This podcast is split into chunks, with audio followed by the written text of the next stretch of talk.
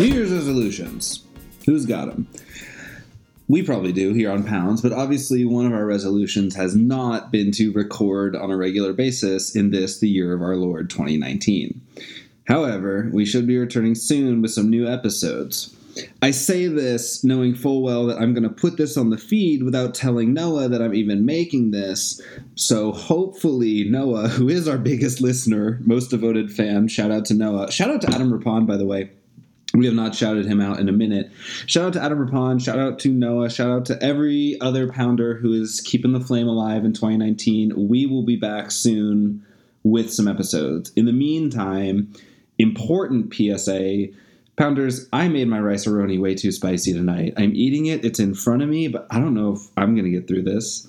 I don't know if you're going to get through this, but if we're going to get through it, we're going to get through it together. Jesus. Okay, stay tuned for Lunch Break Society. New Year, same us, same time, which is whenever we want. Good night.